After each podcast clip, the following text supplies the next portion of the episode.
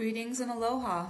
We're coming at you live from Maui, Hawaii for another episode of Lemurian Girl Returns, a podcast for the real revolutionaries, the ones that know perfect health, wealth, love, and self expression are a divine right.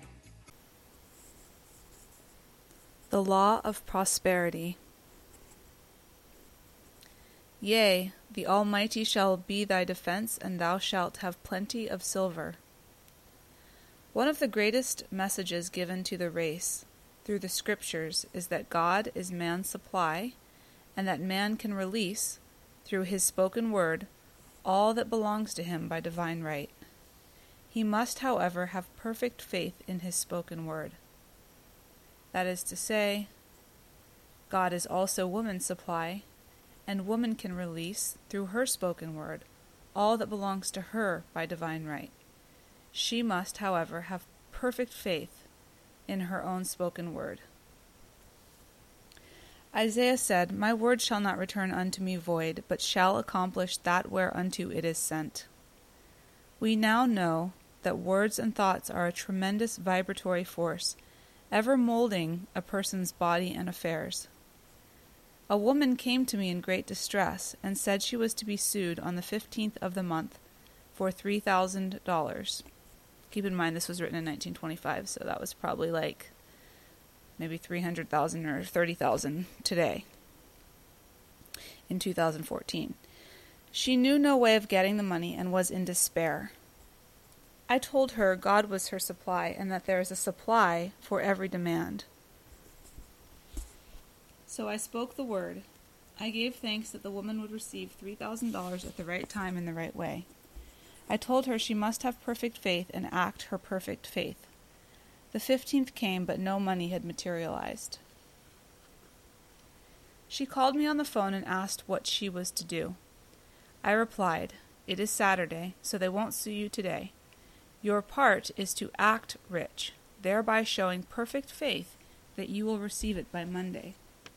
She asked me to lunch with her to keep up her courage. When I joined her at a restaurant, I said, This is no time to economize. Order an expensive luncheon, act as if act as if you have already received the three thousand dollars. All things whatsoever ye ask in prayer, believing, ye shall receive. You must act as if you had already received, as if it is already done. The next morning she called me on the phone and asked me to stay with her during the day. I said, No, you are divinely protected, and God is never too late. In the evening she phoned again, greatly excited, and said, My dear, a miracle has happened. I was sitting in my room this morning when the doorbell rang. I said to the maid, Don't let anyone in. The maid, however, looked out the window and said, It's your cousin with the long white beard. So I said, Call him back. I would like to see him. He was just turning the corner when he heard the maid's voice, and he came back. He talked for about an hour, and just as he was leaving, he said, Oh, by the way, how are finances?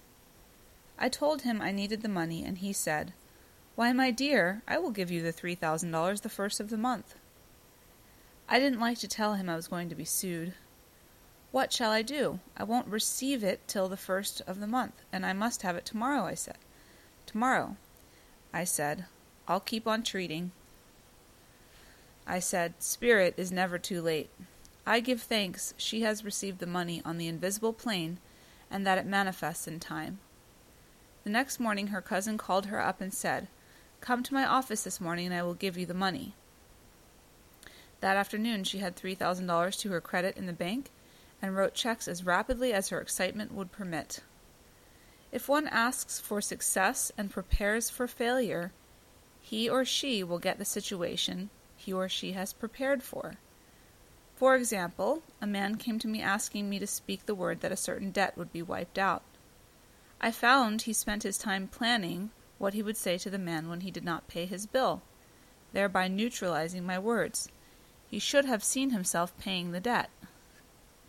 We have a wonderful illustration of this in the Bible, relating to the three kings who were in the desert, without water for their men and horses.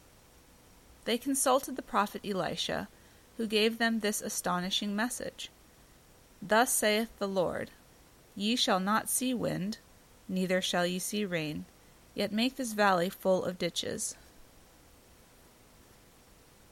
A person must prepare for the thing that he or she has asked for, when there isn't the slightest sign of it in sight.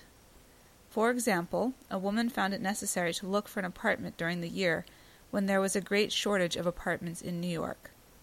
It was considered almost an impossibility, and her friends were very sorry for her and said, Isn't it too bad? You'll have to store your furniture and live in a hotel. She replied, You, need, you needn't feel sorry for me. I'm a superman, or a superwoman, and I'll get an apartment. She spoke these words Infinite Spirit, open the way for the right apartment. She knew there was a supply for every demand, and that she was unconditioned, working on the spiritual plane, and that one with God is majority, is a majority. She had contemplated buying new blankets when the tempter, the adverse thoughts or reasoning mind, suggested, Don't buy the blankets. Perhaps, after all, you won't get an apartment and you will have no use for them. She promptly replied to herself, I'll dig my ditches by buying the blankets. So she prepared for the apartment, acted as though she already had it. She found one in a miraculous way, and it was given to her although there were over 200 other applicants. This is in 1925 again, or maybe earlier than that. So that's that's miraculous. Uh, there's a lot of people competing uh, at that time. The blankets showed active faith. It is needless to say that the ditches dug by the three kings in the desert were filled to overflowing. You can read about it yourself in the Bible in the Second Kings. Getting into the spiritual swing of things is no easy matter for the average person. The adverse thoughts of doubt and fear surge from the, from the subconscious. They are the army of aliens, which must be put to flight. This explains why it is so often darkest before dawn.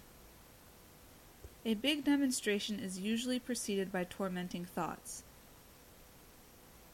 Having made a statement of high spiritual truth, one challenges the old beliefs in the subconscious mind, and error is exposed, quote unquote, to be put out. This is the time when we must make his affirmations of truth repeatedly. This is the time when one must make his affirmations of truth repeatedly, and rejoice and give thanks that he has already received. Before ye call, I shall answer. This means that every good and perfect gift is already man's awaiting his recognition. Man can only receive what he sees himself receiving. The children of Israel were told that they could have all the land they could see. This is true of every person. He or she has only the land within, within his or her own mental vision. Every great work, every big accomplishment, has been brought into manifestation through holding to the vision, and often just before the big achievement comes apparent failure and discouragement. The children of Israel, when they reached the quote-unquote promised land, were afraid to go in, for they said it was filled with giants who made them feel like grasshoppers. Quote, and there we saw the giants, and we were in our own sight as grasshoppers. This is almost every person's experience. However, the one who knows spiritual law is undisturbed by appearance, and rejoices when, while he is yet in captivity. That is, he holds to his vision and gives thanks that the end is accomplished, he has received. Again, while she is yet in captivity, quote unquote, and hold, while she holds on to her vision and gives thanks that the end is accomplished and that she has received. So it's starting with the end in mind, and this is a truth that we see across um, all religions and spiritual truths, and from you know high and holy teachers, is that you, if you would like a particular outcome, then you focus on that outcome, not on the opposite happening. I'll go on. Jesus Christ gave a wonderful example of this. He said to his disciples, quote, Say not ye, There are yet four months, and then cometh the harvest? Behold, I say unto you, Lift up your eyes, and look on the fields, for they are ripe already with harvest. His clear vision pierced the quote, world of matter, quote, and he saw clearly the fourth dimensional world, things as they really are, perfect and complete in divine mind. So man must ever hold the vision of his journey's end and demand the manifestation of that which he has already received. It may be his perfect health, love, supply, self expression, home, or friends. And again, a woman must ever hold the vision of her life or her journey's end and demand the manifestation of that which she has already received. It may be her perfect health, love, supply, self expression, home, or friends. They are all finished and perfect ideas registered in divine mind, man or woman's own superconscious mind, is the divine mind, is one with the divine mind as it comes from the divine mind, and must come through him or her, not to him or her. For example, a man came to me asking for treatments for success. It was imperative that he raise, within a certain time, $50,000 for his business. The time limit was almost up, and when he came to me in despair, the time limit was almost up when he came to me in despair. No one wanted to invest in his enterprise, and the bank had flatly refused a loan. I, reply, I replied, I replied, I suppose you lost your temper while at the bank, therefore your power. You can control any situation if you first control yourself. Go back to the bank, I added, and I will treat. My treatment was quote, You are identified in love with the spirit of everyone connected with the bank. Let the divine idea come out of this situation. He replied, Woman, you are talking about an impossibility. Tomorrow is Saturday, the bank closes at 12, and my train won't get me there till 10. And the time limit is up tomorrow, and anyway, they won't do it. It's too late. I replied, God doesn't need any time, and it is never too late. With Him, all things are possible. I added, I don't know anything about business, but I know all about God. He replied, It all sounds fine when I sit here listening to you, but when I go out, it's terrible. He lived in a distant city, and I did not hear from him for a week. Then came a letter. It read, You were right. I raised the money, and I will never again doubt the truth of all that you told me. I saw him a few weeks later, and I said, What happened? You evidently had plenty of time after all. He replied, My train was late, and I got there just fifteen minutes to twelve. I walked into the bank quietly and said, I have come for the loan, and they gave it to me without a question. It was the last fifteen minutes of the time allotted to him and infinite spirit was not too late. In this instance, the man could never have demonstrated alone. He needed someone to help him hold to the vision. This is what one man or woman can do for another. Jesus Christ knew the truth of this when he said, If two of you shall agree on earth as touching anything that they shall ask, it shall be done for them of my Father which is in heaven.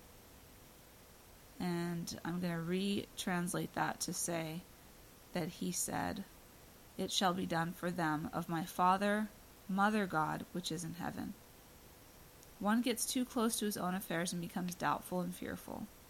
The friend, or quote unquote healer, sees clearly the success, health, or prosperity and never wavers because he is not close to the situation. It is much easier to demonstrate for someone else than for oneself, so a person should not hesitate to ask for help if he feels himself wavering. A keen observer of life once said, No man can fail if some one person sees him successful. Such is the power of the vision, and many a great man has owed his success to a wife, a sister, or a friend who believed in him and held without wavering to the perfect pattern. And that's the end of chapter 2 of The Game of Life and How to Play It by Florence Scovel Shinn. Thanks for listening. I hope you enjoyed listening to this chapter called The Law of Prosperity, and I hope that you will take some of the truths that you heard in here and apply them to your own life. And if you'd like to be notified when I publish chapter 3, which is going to be the power of the word, then go ahead and subscribe to my RSS feed on my website, lemuriangirl.com. And I'll see you soon. Peace and love, y'all. Hugs and kisses. Mwah.